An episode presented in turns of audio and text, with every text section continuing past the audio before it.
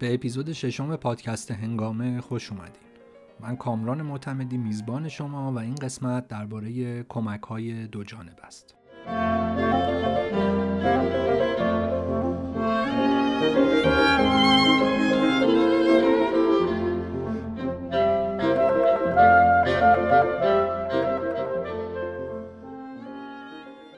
آرزم خدمتتون که محتوای این اپیزود رو به دو بخش تقسیم کردم در بخش اول که همین اپیزود باشه کمی از مقدمات رو میگم و در قسمت بعدی که با اندکی فاصله منتشر می‌کنم کمی تحلیل. منظور از کمک های دو جانبه یا اصلا عنوان کلی ترش که کمک خارجی باشه چیه؟ حتی اگه ما با این ادبیات هم درگیر نبوده باشیم اما خیلی بعیده که در این باره اظهار نظری نکرده باشیم یا دست کم چیزی نشنیده باشیم. مثلا تا جایی که من یادم میاد مردم از حکومت انتقاد می‌کنن که چرا در شرایطی که مناطق فقیر زیادی در ایران هست حکومت به کشورهای دیگه کمک می‌کنه. به قولی چراغی که به خانه رواست به مسجد حرام. پس موضوع این اپیزود در این حوزه است. البته که این جور اظهار نظرها تنها در مورد ایران صدق نمی‌کنه و کم و بیش جهانیه. در این اپیزود ضمن تشریح مقدمات خواهیم دید که این مقوله معمولا به عنوان انگیزه بشر دوستانه دستبندی میشه ولی خب اغلب یک ابزار سیاست خارجیه و چندان هم در حوزه توسعه موثر نیست. یعنی کارکردش همون کارکرد سیاست خارجیه. در اپیزود یک گفتم که فهم مدرن ما از توسعه به سخنرانی تحلیف ریاست جمهوری ترومن در سال 1949 برمیگرده. در اون سخنرانی چهار بند کلی وجود داشت که بند چهارم درباره توسعه بود و از غذا داستان جالبی هم داره که حالا ما باش کاری نداریم.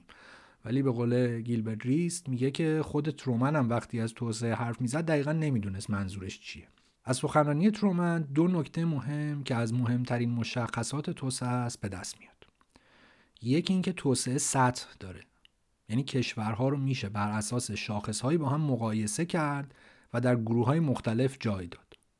در نتیجه با بکارگیری یه سری اقدامات خاص مثلا میشه از این سطح از سطح پایینتر به سطح بالاتر رسید. شاخص ها رو اندازه گیری کرد و خلاصه بفهمیم که داریم به چه سمتی حرکت می‌کنیم. در همون اپیزود گفتم که این روکرد چه مشکلاتی داره. و البته در اپیزودهای بعدی هم طبعات این نگاه کم و بیش توضیح داده شده و دربارهش حرف زدم ویژگی دوم این بود که به نوعی از مداخله نیازه. یعنی توسعه یافته ها باید به توسعه نیافته ها کمک کنن تا توسعه پیدا کنن. در این اپیزود قراره که در مورد همین داستان یه ذره بیشتر صحبت بکنیم. کلمه کمک رو هم معادل اید دارم استفاده می‌کنم دیگه. یعنی پس کمک دو جانبه بایلترال اید و پس ما یه کمک داریم. یکی اون کشوری که کمک می‌کنه و اون کشوری که کمک رو دریافت می‌کنه. کمک کمک کنندگان دریافت کنندگان. در این اپیزود پس برخی از این اصطلاحات کلیدی رو توضیح میدم. نگاهی به جریان کمک جهانی کلا خواهم داشت که چه اتفاقاتی داره در دنیا میافته. تفاوت کمک کنندگان چیه؟ انگیزه هاشون چیه؟ چه کشورها و چه مناطقی بیشتر این کمک ها رو دریافت می‌کنن و نکات بحث برانگیز. و در اپیزود بعدی یعنی در واقع قسمت دوم این اپیزودم حالا یه سری تحلیل. به تامین کنندگان مساعدت های توسعه معمولا اهدا کننده گفته میشه یه دونر. البته قرض دهنده شاید در موقعیت هایی که کمک به شکل وام داده میشه کلمه مناسب تری باشه. اغلب کمک کنندگان بخش اعظم کمکشون رو یعنی حدود 65 تا 70 درصد مستقیما به کشورهای در حال توسعه میده که به اون کمک های دو جانبه یا کمک حکومت به حکومت گفته میشه. و اون 35 درصد باقی مونده رو به سازمان های چند جانبه مثل بانک جهانی زیر مجموعه های سازمان ملل مثل یونیسف میدن که به اونا میگیم کمک های چند جانبه. این مؤسسات و کمک های چند جانبه بحث دیگری رو میطلبه و موضوع این اپیزود نیست. اصطلاح کمک خارجی یا فارن اید معمولا با اصطلاحات فنیتر مثل مساعدت رسمی توسعه قاطی میشه. یعنی Official Development Assistance. همینطور که احتمالا منم در این اپیزود اینا رو جابجا جا استفاده می‌کنم. ولی از الان این توافق رو بکنیم با هم که من هر جا گفتم ODA منظورم کمک خارجیه. البته که این دوتا به لحاظ فنی همونطور که گفتم دقیقا معنی یکسانی ندارن. یعنی کمک خارجی می‌تونه شامل طیفی از مساعدت ها باشه اونچه در زبان فنی بهش ODA میگیم دامنه محدودتری داره. به این صورت که ODA پولیه که توسط حکومت ها تامین میشه و قصد اصلی اون علالقاعده باید بهبود شرایط اجتماعی اقتصادی در کشورهایی در حال توسعه باشه. بنابراین دهش یا دونیشن از طرف افراد بنیادها یا شرکت های خصوصی چه مستقیما به کشورهای در حال توسعه داده بشه چه از طریق سازمان های غیر دولتی مثل NGO ها داده بشه ODA محسوب نمیشه. کمک های نظامی و اعتبارات صادراتی که باعث فروش محصولات کشور کمک کننده هم میشه در این زمره نیست. همچنین کمک هایی که به یک کشوری که در حال توسعه قلم داد نمیشه یعنی مثلا به روسیه کمک میشن در این ردیف قرار نمی‌گیره. به اونایی که تو این ردیف نیستن معمولا بهش میگن مساعدت رسمی حالا official assistance. مثلا تامین اعتبار می‌تونه دو جور باشه. یا به شکل کمک هزینه گرانت که به قول معروف یه دهشیه که لازم نیست پس داده بشه. یکی هم در شکل وام که باید پس داده بشه.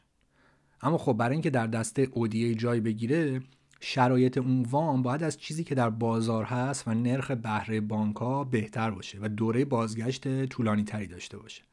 در نتیجه سرمایه گذاران خصوصی کلا در این حوزه نیستن. دیگه اینکه ODA هزینه های اداری رو شامل نمیشه. هزینه های اداری و حقوق افرادی که در دفاتر داخلی و خارجی کار می‌کنن که حالا دیگه با این جزئیات کاری نداریم. این داستان البته حتی در مقام تعریف هم به قول معروف حاشیه زیاد داره. دو تا مثال بزنم. مثلا کشورهای کمک کننده معمولا میگن اون هزینه هایی رو که در سال اول اقامت پناهنده ها در کشورشون می‌کنن رو اونا رو هم باید در ردیف ODA قرار داد. و خب این هزینه چه ربطی به تعریفی که کردیم داره؟ یعنی همون تعریفی که می‌گفت ODA باید در راستای توسعه کشور در حال توسعه باشه. مثال دوم میشه به زمانی اشاره کرد که کمک های توسعه با اقدامات نظامی و دیپلماتیک مثل مثلا مورد عراق و افغانستان قاطی میشه و نمیشه فهمید که چقدر سهم ODA بوده. برخی کشورها تلاش کردن خطوط راهنما رو بازنگری کنن و هزینه های peacekeeping یا حفظ صلح رو هم حتی در ردیف ODA حساب کنن. حتی اگه پول برای ارتش کشور کمک کننده هزینه شده. در حال حاضر اگر اهدا کننده مشارکت سربازان کشور در حال توسعه رو هم لحاظ کنه می‌تونه این هزینه ها رو در ردیف اودیه قرار بده. یعنی چی؟ یعنی مثلا ایالات متحده می‌تونه بگه چون این تعداد سرباز عراقی رو من آموزش دادم پس کل هزینه ای که برای اقامت سربازان آمریکایی در عراق کردم جز همین کمک های خارجی واقعا اگه تونسته باشم حرفم رو شفاف بزنم به نظرم حرف خطرناکی زدم. در واقع همونطور که منتقدین میگن گسترده کردن تعریف ODA منجر به نظامی سازی و امنیتی کردن بیشتر این کمک ها میشه و منافع کمک کننده رو بیشتر از کشوری که قرار از این کمک ها استفاده کنه تعمین می‌کنه که کم و بیش روند هم همین شکلی بوده.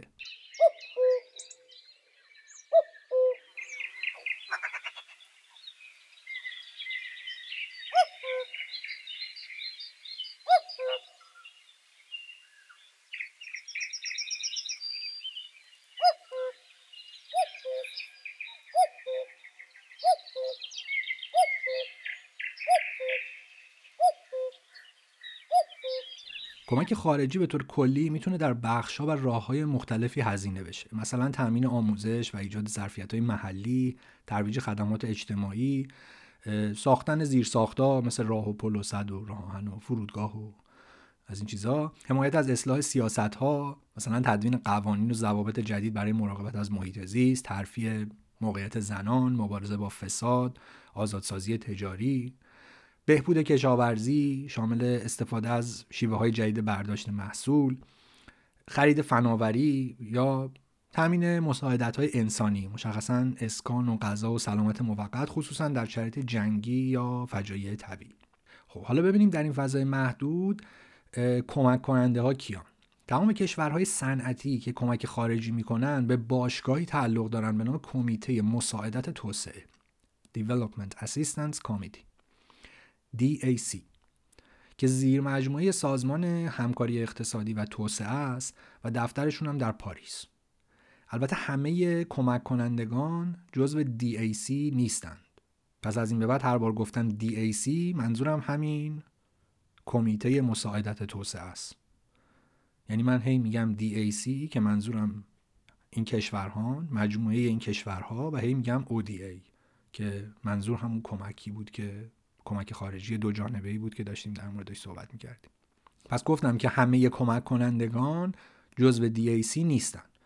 برخی کشورهای OECD مثل ترکیه، لهستان و اسرائیل و البته برخی دیگر کشورها که خارج از این مجموعه کلا برنامه های کمک خارجی دارن. یعنی اینجوری نیست که فقط کمک خارجی مربوط به این تعداد کشور خاص باشه. حتی بعضی کشورهای تولید کننده نفت مثل کویت و عربستان سعودی و امارات متحده عربی یا مثلا حتی کشورهای در حال توسعه مثل کوبا و ونزوئلا اینا جزو OECD نیستن یا حتی خود ایران ولی اینا از کمک های دو جانبه استفاده می‌کنن.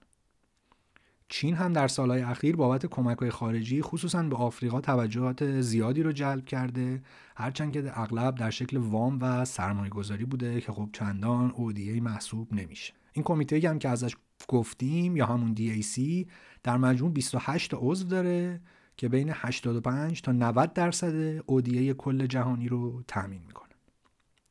پس حواسمون باشه که وام های تجاری یعنی اونایی که بهره بالایی دارن و کمک های نظامی به هیچ وجه جزو اودیه محسوب نمیشه یا نباید بشه در سال 2013 مثلا کمک کنندگان DAC مجموعا 134 میلیارد دلار در قالب اودیه کمک کردن از این رقم بیش از 93 میلیارد دلارش در قالب کمک های دو جانبه بوده و 41 میلیارد به نهادهای چند جانبه داده شده. از این پول 8 میلیارد برای کمک های انسان دوستانه خرج شده 5 میلیارد دلار هم برای اسکان پناهنده ها در کشورهای میزبان. یعنی همونجوری که مشاهده شد این هزینه رو هزینه اسکان پناهنده ها رو می‌زنن در قالب ODA رقم کلی کمک خارجی در دهه های گذشته متفاوت بوده. طبق آماری که هست و نمودارش رو می‌تونید در متن و وبلاگ ببینید از سال 1960 تا 2018 روند رقم کلی کمک افزایشی بوده و از حدود 4 میلیارد دلار در سال 1960 به حدود 121 میلیارد دلار در سال 2018 رسیده. دو بخشی که از این روند آهسته و پیوسته پیروی نمی‌کنه یکی در دهه 1990 که روند کاهشیه یعنی میزان اینجور کمک های کمتر و کمتر شده یکی هم بعد از 2000 که با شیب زیادی و زیاد شده. که البته دلیل این دومی یه دستکاری در حسابهای بدهی و پرداختی بوده و نه افزایش رقم خالص کمک که حالا خیلی جزئیاتیه که به درد ما نمی‌خوره. در دهه 1970 خوشبینی زیادی وجود داشت که استفاده از کمک های خارجی باعث رونق توسعه میشه. کمک کنندگان در سال 1970 و در سازمان ملل توافق کردند که به مرور و طی پنج سال اودیه خودشون رو به هفت دهم درصد تولید ناخالص ملیشون برسونن. یعنی هفت دهم درصد درآمدشون رو کمک کنن.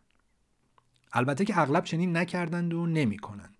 ولی خب همین توافق هم رقم اینجور کمک ها رو خیلی افزایش داد در دهه 1980 روند کمی کاهش پیدا کرد و شرط و شروط زیاد شد به طوری که اینجور کمک ها معمولا در ازای انجام تغییری در سیاست های اقتصادی کشور دریافت کننده پرداخت می شد. رسما گروکشی شد دی. بعد تازه بدتر شد.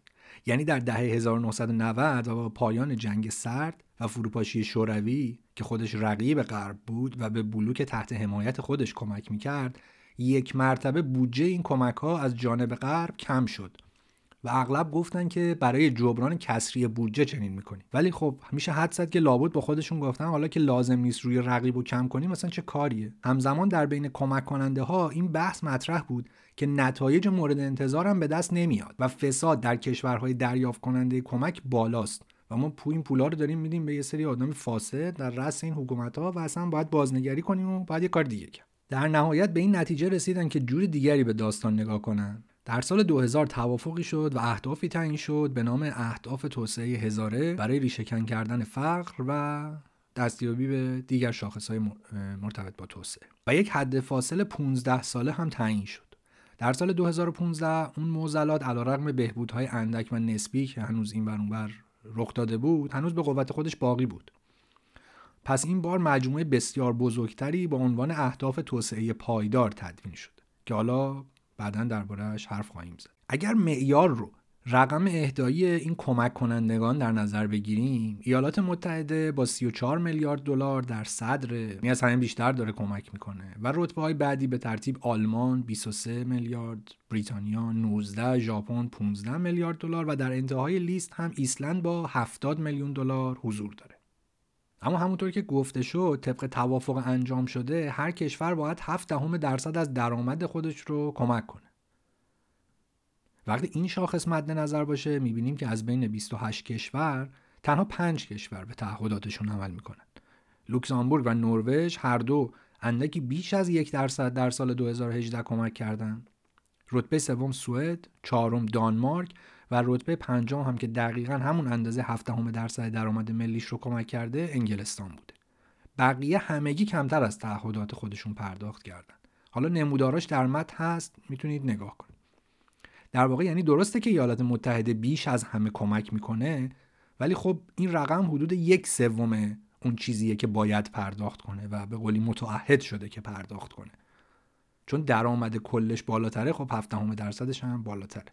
نکته دیگه این که هرچند همونطور که گفتم رقم کلی در 5 6 دهه گذشته روند کلی افزایشی داشته اما نسبت اودیی به تولید ناخالص ملی روند کاهشی داشته. یعنی کشورها کمتر و کمتر در این حوزه پرداختی داشتن. در همون اوایل یعنی سال 1959 به طور متوسط میزان که کمک کشورها 59 صدم درصد تولید ناخالص داخلیشون بود که در سال 2019 رسیده به 30 صدم درصد. کم شد. پس پول رسمی که به این حوزه اختصاص داده میشه مدام کم شد. احتمال این کاهش رو هم میشه به طور کلی دو چیز دونست. یکی همون پایان جنگ سرد که دیگه غرب لازم نداشت برای جلوگیری از نفوذ کمونیسم هزینه کنه و دومی که همونطور که گفتم وام جز به اینجور کمک ها محسوب نمیشه و گرایش بیشتر کلا به سمت وام دادنه تا کمک بلاعوض.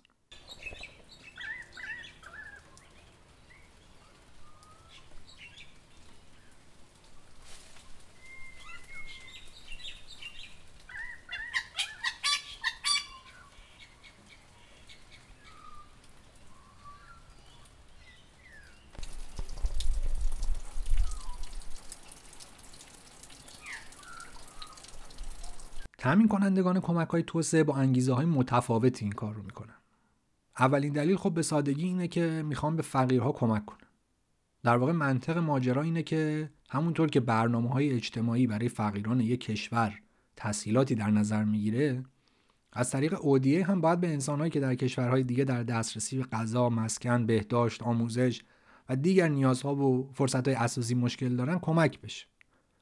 بهترین شکل تامین کمک های توسعه معمولا با توافق و رضایته که نباید هدف اون رو نفع شخصی در نظر بگیریم. این انگیزه ها رو بیشتر میشه نزد انجیوهای کوچیک و شهروندان کشورهای کمک کننده یا مقامات رسمی توسعه پیدا کرد. در این بین ذهنیت های مختلفی هست. یکی شاید انگیزه خیریه داشته باشه یکی می‌تونه انگیزه مذهبی یا حالت یا پدرمنشانه داشته باشه. می‌تونه به منظور همبستگی باشه یا همونطور که مثلا بیشتر نزد چپ ها رواج داره اینه که اون دریافت کننده ها رو هم چون همتراز خودشون قلم داد می‌کنن در نتیجه به دلیل همبستگی مثلا کمک می‌کنن. اما اون انگیزه عمومی تر که معمولا بین مقامات کشورها از جمله در وزارت دفاع و وزارت خارجه و دفاتر تجاری کشورها رواج داره انگیزه و نفع شخصیه. از دید اونها کمک اساسا ابزاری برای تعقیب اهداف سیاست خارجیه شامل اهداف دیپلماتیک، تجاری و منافع امنیتی.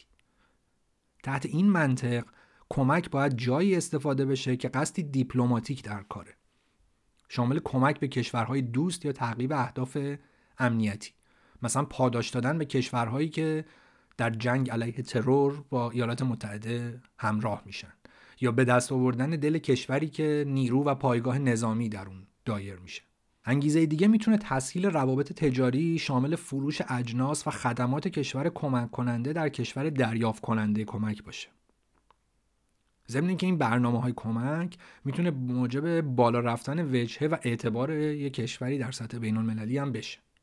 اما همونطور که گفته شد این رویکردها به طور روزافزون به سمت انتخاب یک رویکرد جامع حکومتی رفته و کمک های خارجی هرچه بیشتر در ارتباط با تحقق اهداف سیاست خارجی در اومده. که خب روی کردیه که مورد انتقاد هم قرار گرفته و می‌گیره. یا مثلا اینکه کشور کمک کننده تمرکزش رو بر بخش خصوصی در کشور دریافت کننده می‌ذاره که معمولا حمایت از شرکت های چند خودش. دست کم به این مدل کمک میشه دو جور نگاه کرد. ای که باش موافقن بهش میگن شیوه خلاقانه تأمین مالی متناسب با نیازهای قرن 21 اونایی که منتقدشن بهش میگن یک سوبسیدیه که این پولدارا به شرکت های خودشون میدن و جای برنامه های کاهش فقر جاش می‌زنن. خلاصه اینکه از زمان پیدایش اینجور کمک ها که بعد از جنگ جهانی دوم باشه در تفسیر انگیزه کمک کنندگان هم به انگیزه های انسان دوستانه اشاره شده هم نفع شخصی. اغلب چیزی بین این دو و البته بستگی به کمک کننده داره. از یه طرف واضحه که از این ابزار تا حد زیادی در سیاست خارجی همونجوری که گفته شد استفاده میشه مثال مشخص اون هم هنگام جنگ سرد بود زمانی که کمک خارجی از طرف غرب تنها هدفی که داشت جلوگیری از گسترش کمونیسم بود در حال حاضر اما اودیه اغلب با آزادسازی اقتصادی سیاسی شامل تقویت دموکراسی، حاکمیت خوب و تقویت بخش خصوصی در کشور دریافت کننده همراهه. کمک مشروط یا تاید ای یه توضیف واضح از اصلیه که کشور کمک کننده باید نفعی از اون کمک ببره. کمک مشروط نوعی از اودیه که به کشور دریافت کننده کمک میگه حتی اگر قیمت و کیفیت اجناس و خدمات من در بازار رقابتی نیست اما تو باید از من خرید کنی بنا به برخی مطالعات هزینه اینجور خریدها معمولا 15 تا 30 درصد از چیزی که در بازار پیدا میشه گرونتره. کانادا از جمله کشورهایی بود که وقتی اینجور کمک ها مرسوم تر بود زیاد از اون استفاده می‌کرد. مثلا به بخش کشاورزی مغولستان کمک می‌کرد. اما میگفتش که باید تراکتورهات رو از فلان شرکت کانادایی بخری که مثلا در این حالت احتمال داشت که تراکتور کانادایی از نمونه ژاپنی یا چینی گرون تر باشه. و تازه بعدش هم می‌شد خرید قطعات یدکی که خب می‌تونه این دوره خرید انحصاری رو طولانی تر هم بکنه. کمک کنندگان همچنین معمولا شرایط اولویت ها و برنامه های متفاوتی دارن. مثلا ایالات متحده که بزرگترین اهدا کننده کمک باشه دو سازمان دولتی برای این کار داره. اولی دفتر ایالات متحده برای توسعه بین الملل که اسم معروفی داره USAID و احتمالا خیلی همون شنیدیم که از زمان شکلگیریش یعنی سال 1961 بخش اصلی حکومت برای مدیریت اینجور کمک ها بوده.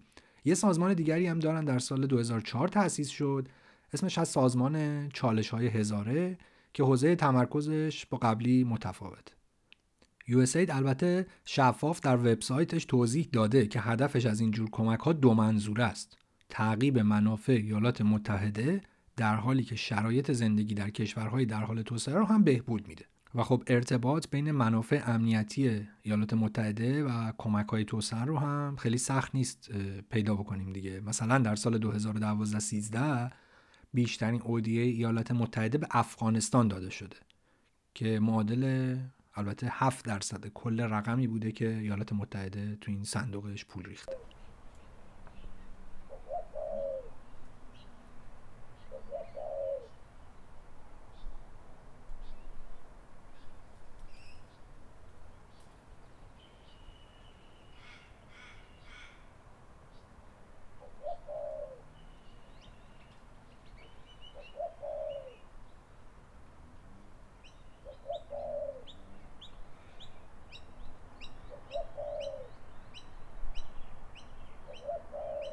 یه تعداد مؤسسه هم هستن که عملکرد کشورها رو در این زمینه ارزیابی می‌کنن.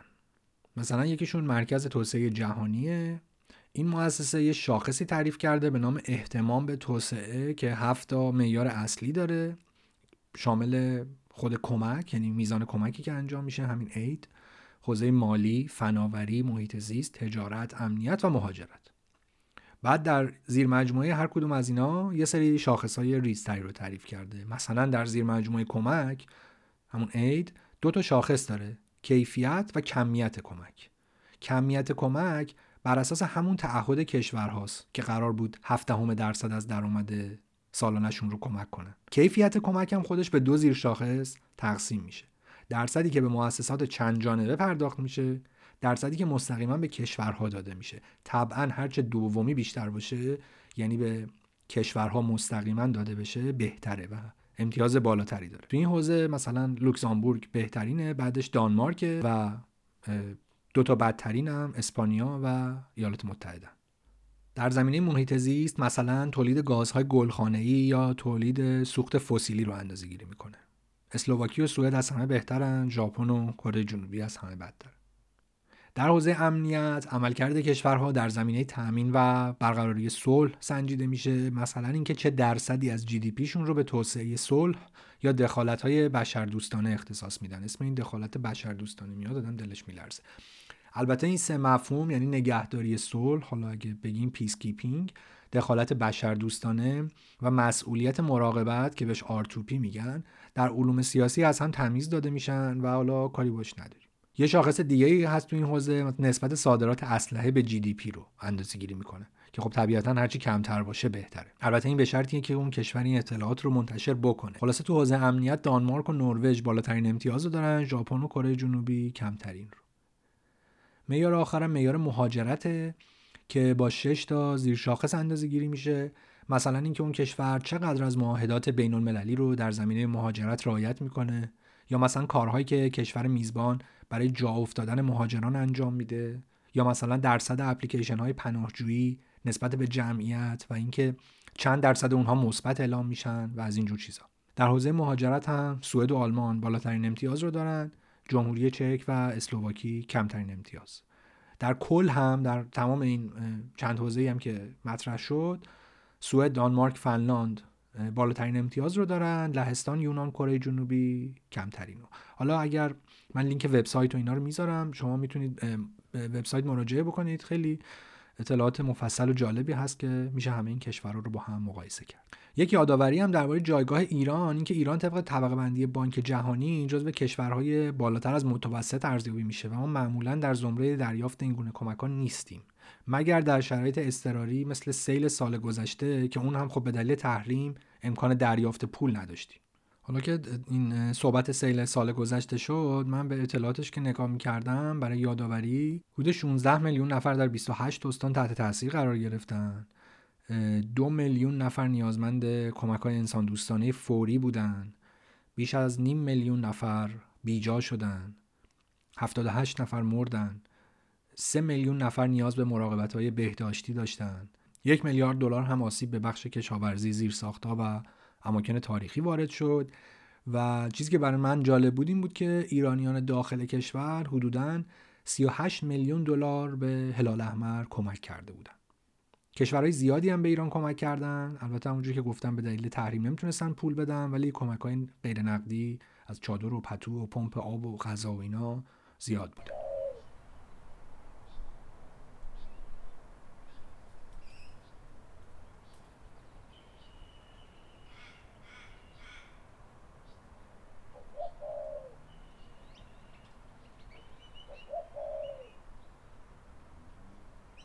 طبق آخرین آمار ده کشوری که بیشترین ODA رو در سال گذشته دریافت کردند به ترتیب هند، افغانستان، اندونزی، سوریه، بنگلادش، اتیوپی، عراق، اردن، ویتنام و نیجریه بودند.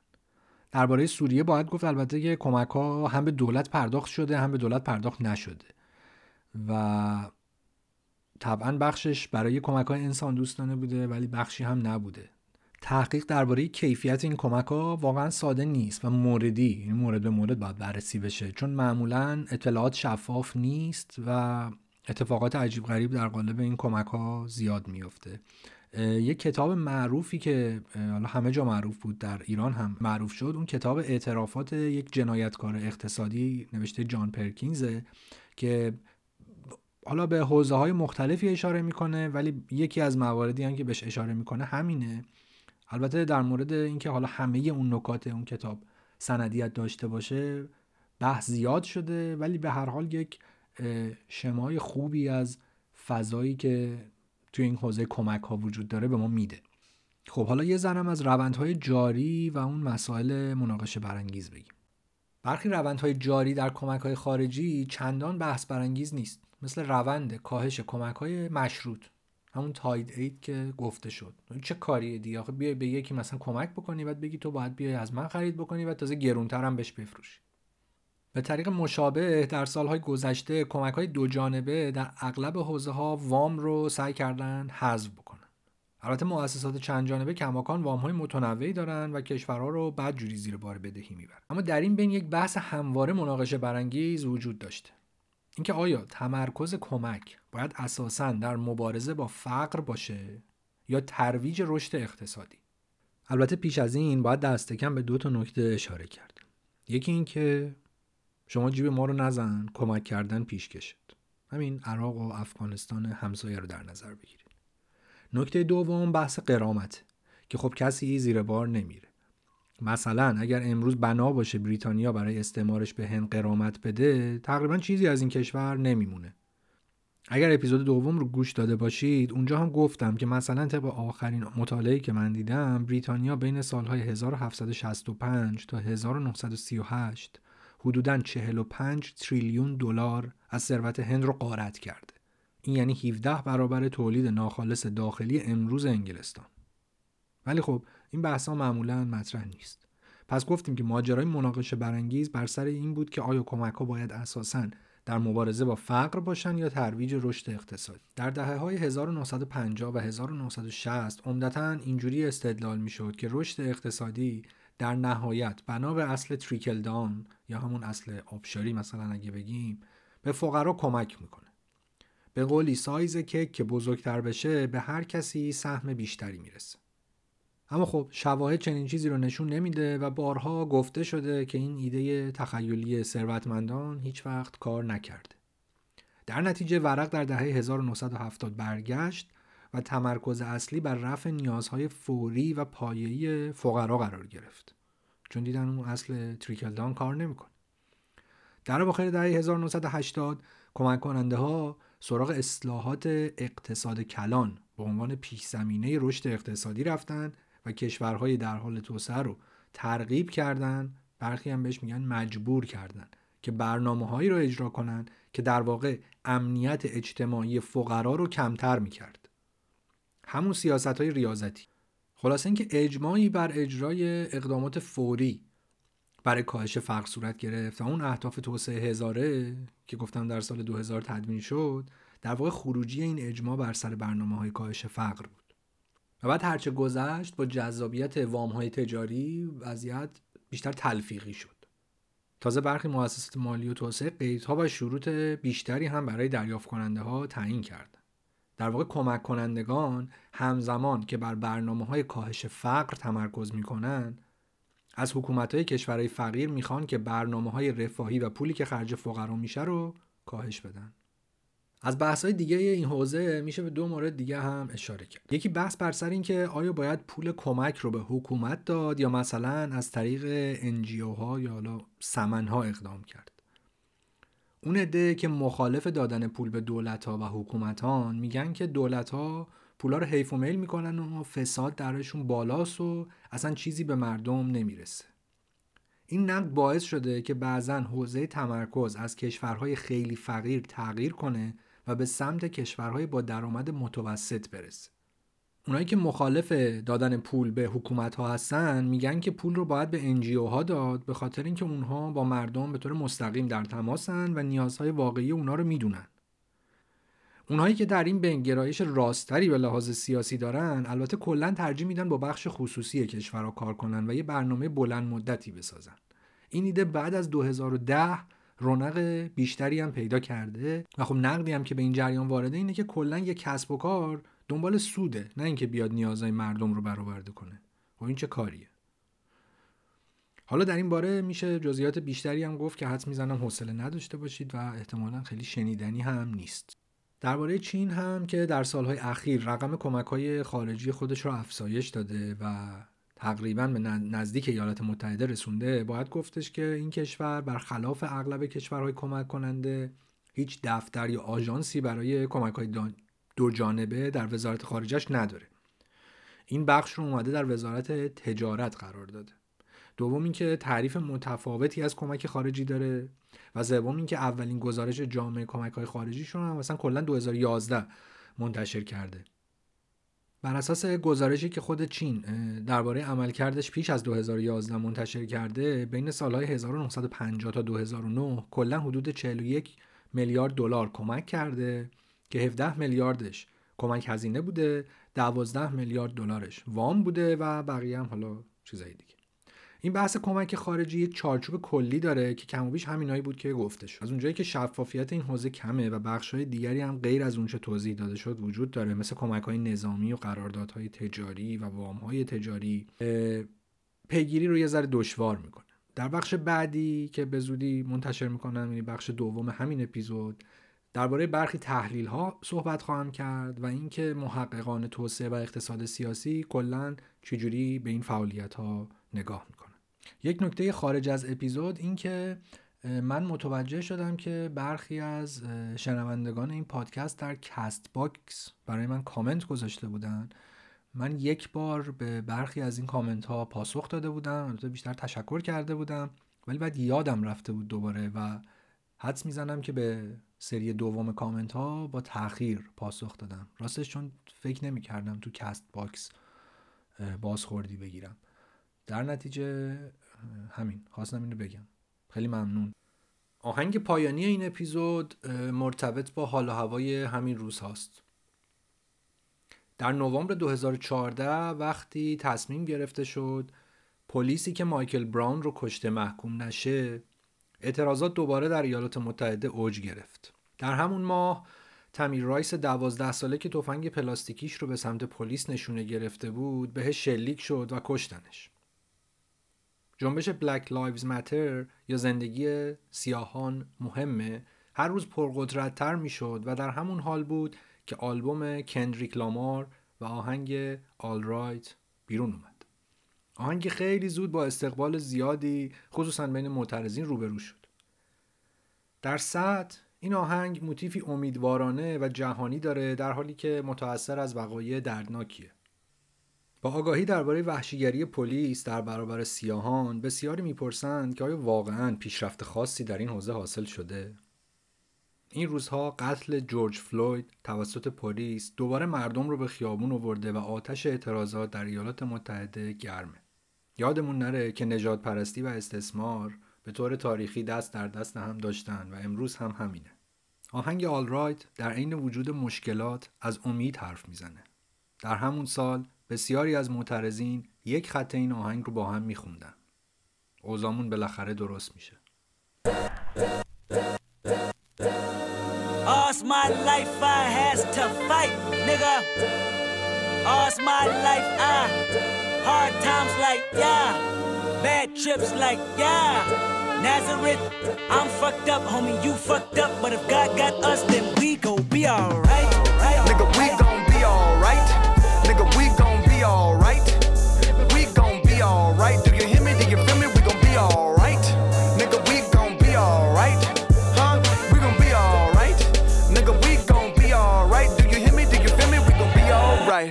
And when I wake up, I recognize you looking at me for the pay cut. Bahamas, I be looking at you from the face down. One Mac 11, even boom with the bass down. Skimming, and let me tell you about my life. Painkillers only put me in the twilight. With pretty pussy and Benjamin is the highlight. I tell my mama I love her, but this what I like. Lord knows. 20 of them in my Chevy, tell them all to come and get me. Reaping everything I sow. So my karma come in heaven, no